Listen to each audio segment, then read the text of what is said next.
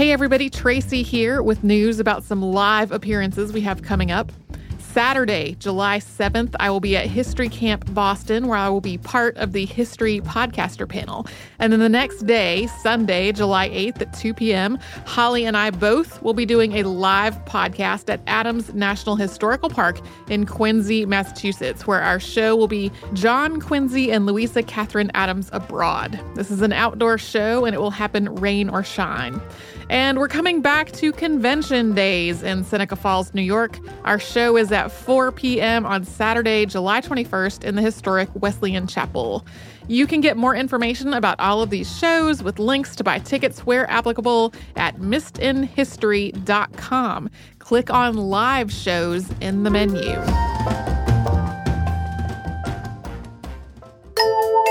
Welcome to Stuff You Missed in History Class from HowStuffWorks.com.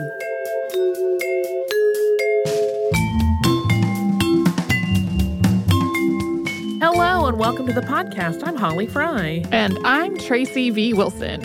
Tracy, it's a bit since we've had a history mystery.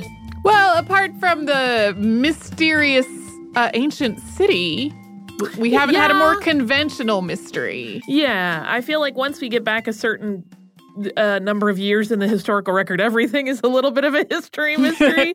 but this is an actual we don't know what went down mystery. It involves a man who attempted to travel around the world on a bicycle at the end of the 19th century. And I'm not going to say much more than that because I want to let the story of cyclist Frank Lenz unfold on its own. So, Frank Lenz was born Frank George Reinhardt in 1867 to Adam and Maria Reinhardt, who had moved from Germany to the United States in 1865. The family was living in Philadelphia, Pennsylvania at the time, where Adam was working as a cigar maker.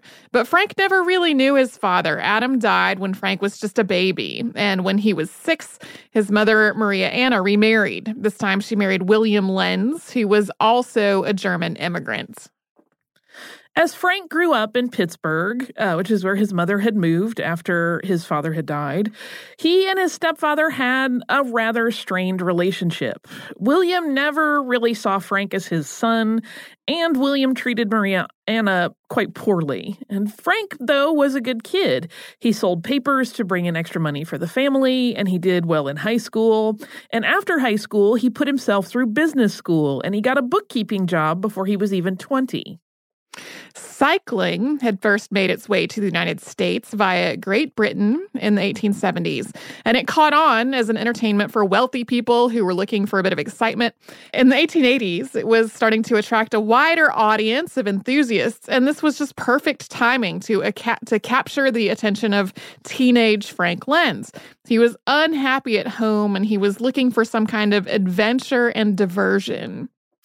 By 1887, Pittsburgh boasted more than 300 cycling enthusiasts, including a few ladies, and the nation was deep in the throes of cycling fever.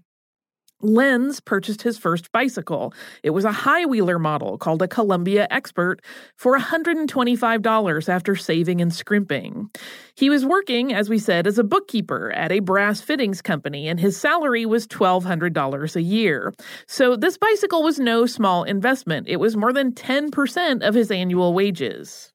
But to him, it was really worth it. He took to the sport instantly, and he was not content to take short, leisurely rides. He rode five miles a day during the work week, and then on the weekends, his excursions were much longer. He was still living with his mother and his stepfather at that point, and so some of his enthusiasm for cycling probably came from letting him escape from his home life. It also gave him a whole new social circle as he joined the Allegheny Cycle Club and quickly became one of its most prominent members. In June 1887, he made his first 100 mile ride, round trip from Pittsburgh to New Castle, Pennsylvania. He completed the journey despite the fact that his handlebars broke on the return trip. He just kept pedaling and kind of aiming the bicycle. But from that point, his long trips only got longer, and he started racing. He did really well for himself in competition, even though his high wheeler was much heavier than a true racing model. He upgraded to a lighter model and then a true racing bike, but it turned out that that racing bike uh, was a little too light for him. He was better at handling a cycle that carried a little more weight, so he went back to that mid range ride, not his first one, but the second one he had purchased. He transitioned from short track racing into long distance competition. So that went back to his existing love of long rides. A 100 mile race from Erie, Pennsylvania to Buffalo, New York was slated for September 8th, 1888, and he was confident of his chances. These were roads that he had traveled many times on his long rides, and even though that morning dawned through a pouring rain, he was still up for it. Lenz ended up coming in third after a race that was just grueling and did not have a lot of on course amenities. Yeah, it was kind of one of those things that uh, if you've ever done any any like running or competition and distance races yourself, uh, a lot of times new races will tell you all the great like there's going to be a, a, snack stop here and a water stop here, and sometimes if it's not well organized, you don't always get those things. That was absolutely what happened here. They had been promised like that there were going to be sandwiches at one point in the race, and that you know there would be all of these support people along the way, and largely due to the rain, those things did not happen. I think uh, under normal circumstances, if I were promised sandwiches and there were no sandwiches, I would be upset about it. But if I was biking 100 miles and did right. not have promised sandwiches, would be a Fury. big deal. yeah. Uh, so by the time the finishers got to Buffalo, they were starving and they were completely depleted. And Lenz was really disappointed. He had intended to win, and not securing a victory was a huge blow. But things were dismal beyond that. His teammates from the Allegheny Cycle Club had not been on course where he expected them to serve as a support crew, so they were also supposed to have some refreshments and some help and be able to look over his bike for him, and they were not there. They were only at the end to meet him. And he had also sent a parcel ahead to Buffalo so that he would have some money and a change of clothes when the race was over, but that parcel hadn't arrived. So he had to borrow clothes and money so he could stay in a hotel overnight and recover from the race. That race, unsurprisingly, really impacted Lenz and his relationship with cycling. He was never happier than when he was pedaling, but he became way less interested in competing. Instead, he started to think about traveling as a full time cyclist, and about the same time, he took up photography these two things kind of went hand in hand. There were other people that were starting to make names for themselves as sort of cyclist journalists that would go around and take pictures. And so he thought that might be a good career path. Uh, in 1889, an article in American Athlete featured Lenz and described his recent three week, 836 mile trip. He had traveled with a 35 pound pack of photography equipment, and he took 150 exposures along the way, shipping them home as he traveled. And he was hoping that this write up of this trip that he had taken would add to his image, because as we said, his long term plan was forming uh, that he wanted to be hired by a periodical to travel the world by base- bicycle and take photos along the way. It cracks me up that this is a job that exists today still. like, um, I just saw an ad for uh, an airline looking for a couple to live out of uh, an apartment in Reykjavik and basically travel around and post things on social media as their job for a, a period of time. And it's the same basic thing that he was talking about doing here. Mm-hmm. In 1890, Lenz made his way from Pittsburgh, Pennsylvania to St. Louis by bike. Uh, in the late summer of 1891, he once again started a lengthy bike ride from Pittsburgh and this time went all the way to New Orleans. He took both trips with friend and fellow cycling enthusiast Charles Petticord. And this New Orleans journey was a month long. It was another opportunity for him to build up his reputation as a photographer on wheels. As they made their way south, the two young men met with cycling clubs along the way, and they encountered all manner of terrain challenges and curious onlookers.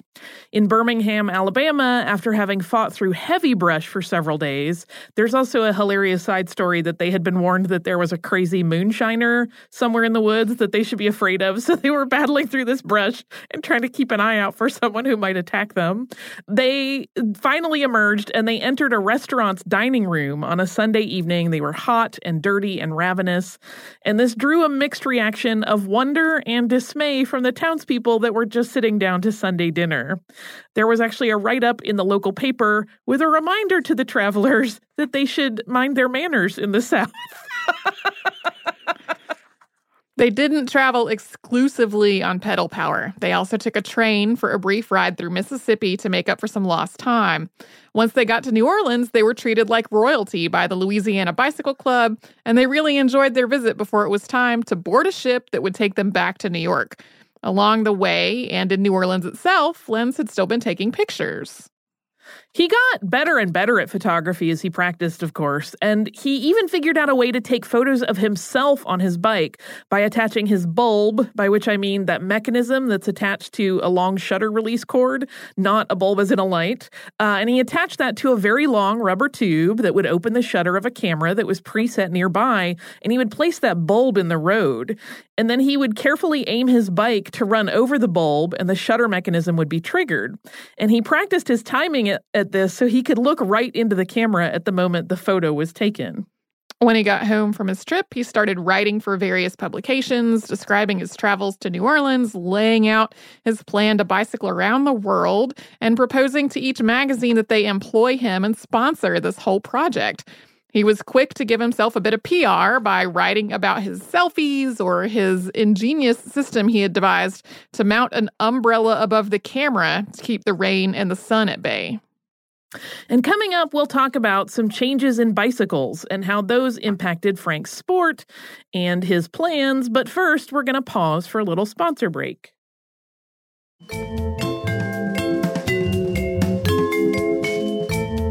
Time, cycling had evolved like any sport, and the high wheeler that Lenz favored was starting to seem outdated after the introduction of the so called safety bicycle. The high wheeler, which uh, had a much larger front wheel than back wheel, with the seat perched atop the apex of that high wheel, was dangerous, and the safeties were introduced to combat that danger. The primary problem with the high wheeler was that if the front wheel hit an obstacle, the rider tended to be thrown over the handlebars. That could be dangerous and in some cases even fatal. The safety bicycle, like most bikes today, had two wheels of the same size.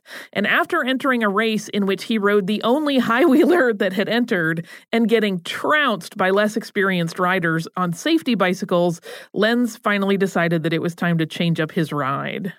He finally got the offer he had been hoping for when James Henry Warman, the editor of Outing magazine, wrote to say that the magazine was willing to go along with Lenz's plan. He just had to use a Victor brand safety bicycle for the journey, so Lenz quickly agreed. Yeah, that seemed like a pretty uh, easy stipulation to him. There was the formality still of two interviews. Warman first sent his assistant, Robert Bruce, to Pittsburgh to meet Lenz in person before the deal was completed.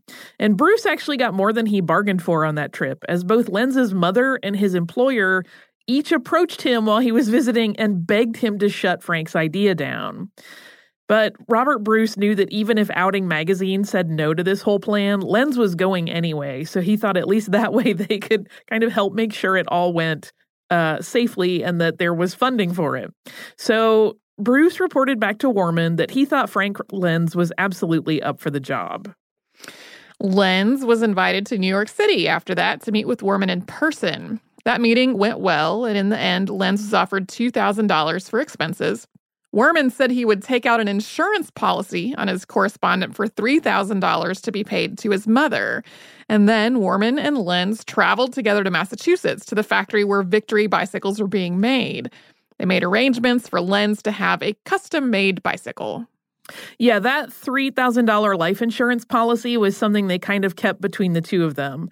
Uh, basically, Lenz knew that he was doing something dangerous and he really adored his mother. And if something went wrong, he wanted her to at least have some sort of financial cushion so she would have something to kind of de- help deal with this the grief he knew she would feel if something happened while he was on the road. And so he settled his affairs at home. He also wrote out a will that left everything to his mother. Uh, he quit his job that he had held for seven years. This was heartbreaking to his employer. As you remember, they asked Robert Bruce to please not let him do this. Uh, and his employer said, when you get back, you can have your job back if you want it. And he prepared for what he thought was going to be a two year adventure. He also promised his girlfriend, Annie Leach, that once he returned, they could start a life together. And while Lenz had hoped that Charlie Petticord would once again be his traveling companion, and Charlie had kind of suggested that he would go along with this earlier before the offer actually materialized, Charlie opted out, but he told Frank that he could meet him in Europe so that they could finish the trip together. A second cycling friend also turned down the offer to travel with Frank, so Frank Lenz decided to travel around the world alone. To prepare his bicycle and himself, Frank packed a satchel with a change of clothes, a tripod, his umbrella rig, an extra inner tube, and several harmonicas. He wore a belt with pouches for all of his valuables, and he carried his camera, as always, on his back. Frank Lenz started his journey in May of 1892. He had planned to leave at the beginning of the month, but that custom bicycle that he ordered took a little longer than anticipated, so he didn't leave Pittsburgh until May 15th. He went first to Washington, D.C. to pick up his passport, and then he made his way to New York for the official send off. So Lenz was, at this point, 25 and realizing his dream. He made several stops along the way, and there were celebrations and banquets in his honor. Petticord and a small crowd of other cycling enthusiasts rode alongside him for the first stretch of road as he left Pittsburgh, and then it was just Petticord. At Uniontown, Pennsylvania, the friends said their goodbyes and Lenz continued on alone.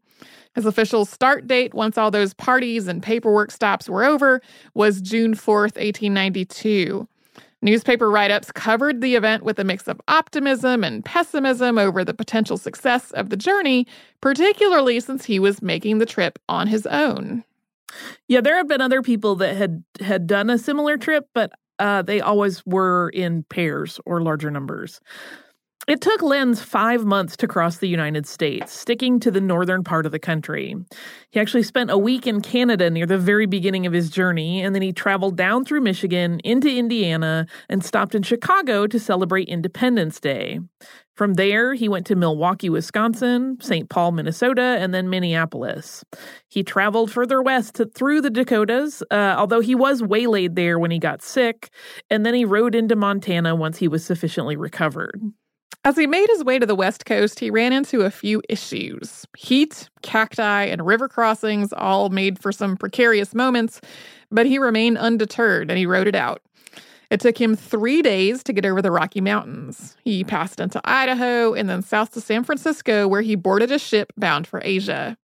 Yeah, and this is definitely the abbreviated version of his travels. Like he had all kinds of crazy adventures. In one instance, he was on a, a bridge when a train was coming and there wasn't going to be room for him and the bike and the bridge. So he hucked himself over the edge and like held onto the edge of the bridge while the train went by. He had a lot of kooky things happen to him on the road. Uh, but once he was on the ship, he first made a brief stop in Hawaii, which Frank loved. He spoke really, really highly of Hawaii and the people there and how beautiful it all was. And then the ship that he was on, the Oceanic, continued to Japan. Lenz spent a month there before heading into China. And Frank Lenz reached Shanghai in December of 1892. And his plan from there was to follow the telegraph line through the country along the Yangtze River into Mandalay and then eventually make his way into Burma and India and Kolkata. From there, he intended to continue through India and Persia and then into Turkey. And this was an ambitious plan in and of itself, but it was also really dangerous because of very, very steep anti foreigner sentiment in China at the time. Before arriving in Asia, Frank had experienced a dip in his spirits for the first time on this trip. He yearned for the freedom of travel, in part to get away from his stepfather and his home life, and that spirit really stayed with him while crossing North America. But as he left the only country he had ever known, he started to have moments of doubt. He wrote home to reassure his family that he was fine. Throughout this trip, and even in Asia, local newspapers reported his movements. He also sent reports back to Outing magazine every other month. Reporters for English language papers interviewed him, and while he was in Shanghai, he also spoke with missionaries and telegraph operators. And they gave him advice for the trip ahead, but mostly they just told him not to do it. But he was going to do it, and he left his Shanghai hotel just before Christmas 1892, intent on completing his mission. He thought he would reach Europe in the winter of 1893 and 94, cross the continent to the Atlantic Ocean, and then travel back to New York by steamer. But going through China slowed him down considerably. As he moved through the country, the winter became really brutal. The snow caused him to stay in one place for much longer than he wanted. In a month, he only managed 500 miles.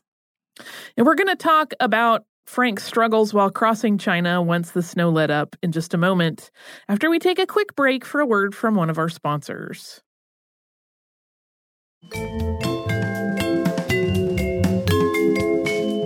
As Frank had been warned would happen, he was called Foreign Devil almost everywhere he went in China.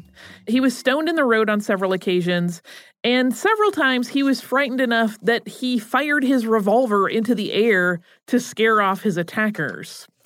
The telegraph line that he was following had ended at a canal with no obvious way to cross.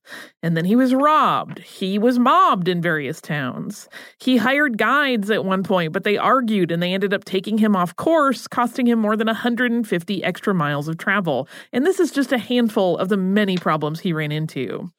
To make matters worse, the roads were difficult and they took a toll on his bike. He stayed at inns along the way, but also gladly accepted the hospitality of missionaries and telegraph workers when it was offered to him. In one especially frightening encounter, he was attacked by farmers in the countryside, and the conflict escalated until he was hit in the head with a hoe and his ear was injured. He eventually managed to dispel the hostility of the situation by acting goofy and sort of doing crazy tricks on his bike and making the people surrounding him kind of laugh and lose their intent to hurt him. In an interview shortly after this incident, he told a reporter that the Chinese were, quote, a plaguey bad lot. And it should be noted that in his writings and interviews, his impressions are exactly what one would expect from a young man who had never traveled farther than New Orleans before setting out to explore the world. So if you read any of his accounts, you'll definitely find some presumption and racism in the mix. So on one on the one hand, Lenz seems to have wanted to learn about the world. He's happy to interact with people, and on the other, he often he often characterizes them as simpletons. He praised their work ethic and was dismayed by the poverty that he witnessed in many areas. And he also wrote about the troubling status of women and girls. So, for somebody who adored his mother as Frank did, that was particularly affecting. Yeah, it really did trouble him uh, to see how devalued women were in some of the places he visited. He also told press after uh, in an interview that took place after his scare with the crowd and the hoe to the head that he hoped his trip would ultimately be educational. He said, quote, "I have always had a strong desire to travel, and my trip before I got to China and I hope after I get out of it will go to prove that there is a fraternal feeling among the human race besides the natural love of self." That with civilization comes tolerance and a more sympathetic appreciation of fellow men among all nations.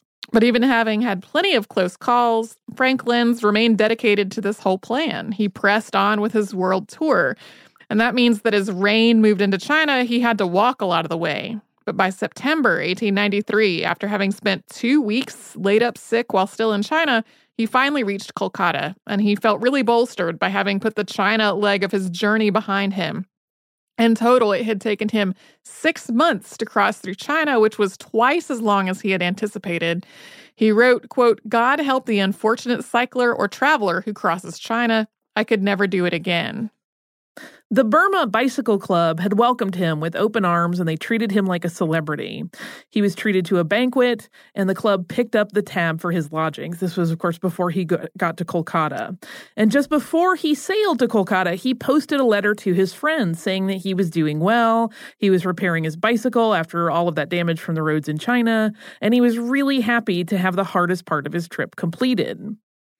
He eventually set out once again and made his way to Delhi and then Punjab, and he made the decision to head toward the Arabian Sea through the Indus Valley rather than going through Afghanistan. Shortly after the new year, which was 1894, he crossed into Persia. And he made his way to the city of Tabriz. He had some minor problems, at one point coming down with a week long fever, but nothing like what he had dealt with while he was traveling through China. He was really eager to finish this trip, so eager that he decided he would travel directly through Turkey, which was at this, that time also known as the Ottoman Empire, to get to Europe. That decision was made despite the Westerners he spoke with in Persia saying that he should take the safer and longer route through Russia. They basically begged him, like, please do not go that way. And he just, all he could see was like, it's so short. If I just cross this country, I'll be at Europe versus having to go all the way around.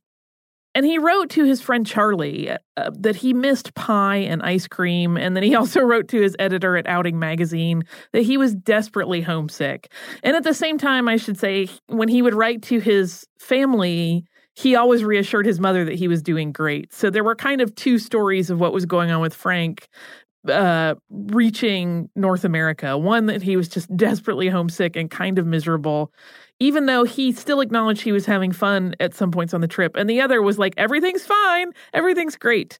And so he left the city of Tabriz after sending these letters in May of 1894.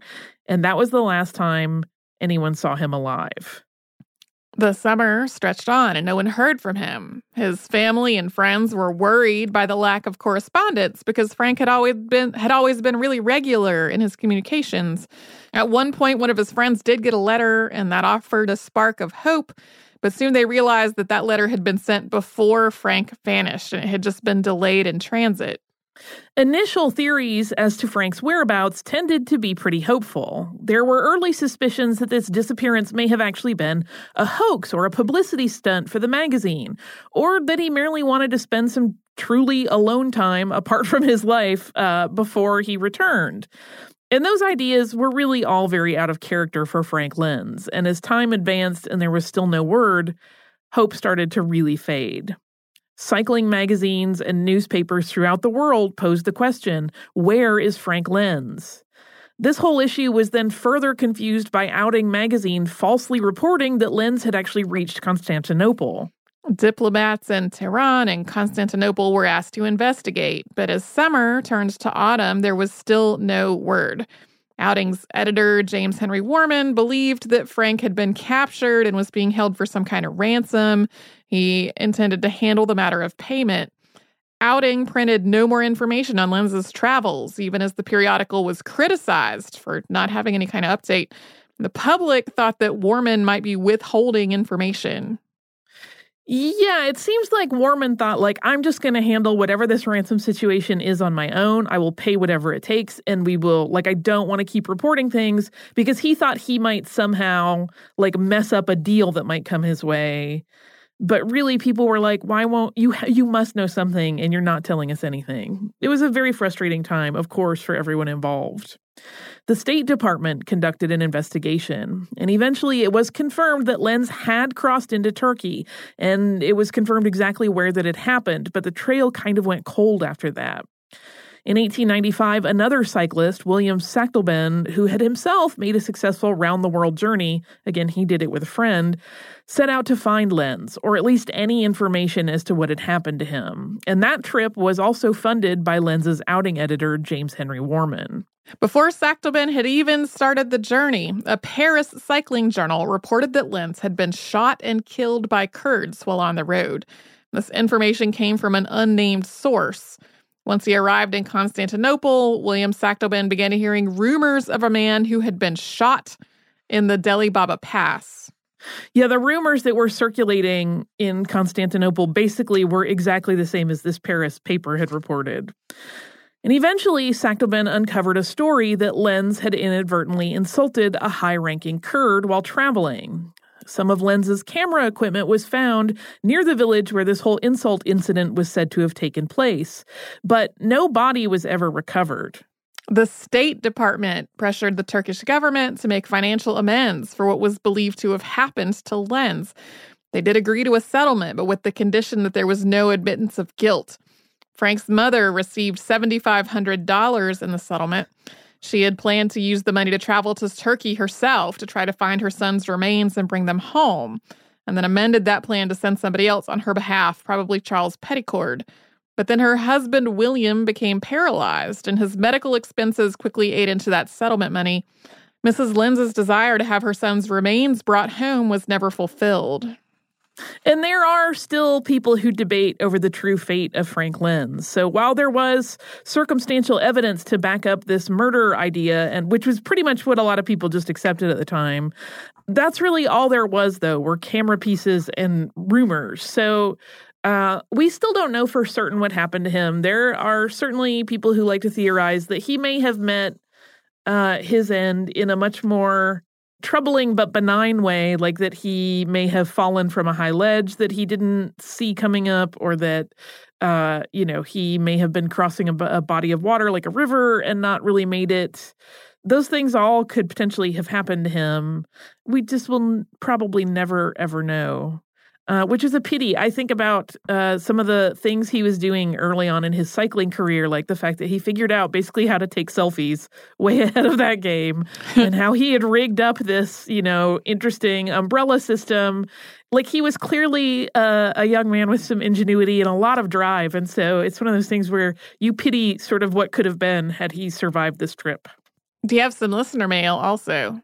I do, and it's way more chipper than people disappearing with no knowledge of whatever happened to them. Oh, good. Uh, this is from our listener, Carl. Uh, and he has written to us once before. He had sent a, a laminated postcard a couple years back. And he said, I write to you for two reasons. The first is that I really enjoyed your episode about Henry Box Brown. I've been fascinated with his story for many years. I first heard about it when someone at the Rudisill Public Library here in Tulsa built a replica of Brown's box that's still kept there. If you ever visit Tulsa, be sure to check it out along with other other cultural icons. And then he kind of gives us a lovely list of things to tour. And he said, The second reason I wanted to write is to brag that I am now officially a Missed in History completist, having listened to every single episode by every combination of hosts going back to Genghis Khan in June of 2008. It's so exciting to think that your 10 year anniversary is coming up just in just a couple of months. I also wanted to say that it amuses me to listen to you now because, in order to work through the archives more quickly, I listened to most of the episodes on 1.5 speed. now that I'm caught up, I've switched back to normal speed and it seems like you talk so slowly. I love this so much. My experience has gone from a rapid fire blitz of information to a more relaxing listening experience. But no matter whether fast or slow, I always enjoy hearing your voices, and you remain one of my very favorite podcasts. Thanks so much. Oh, Carl, that is such a lovely letter. Thank you so much. I have done that before where I have done the the faster speed listen to a podcast.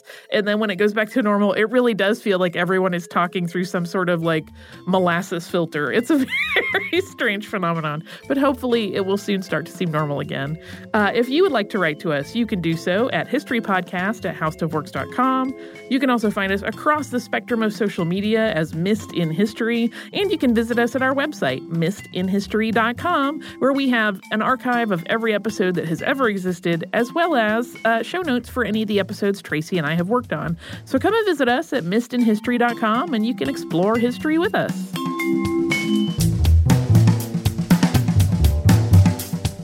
For more on this and thousands of other topics, visit howstuffworks.com.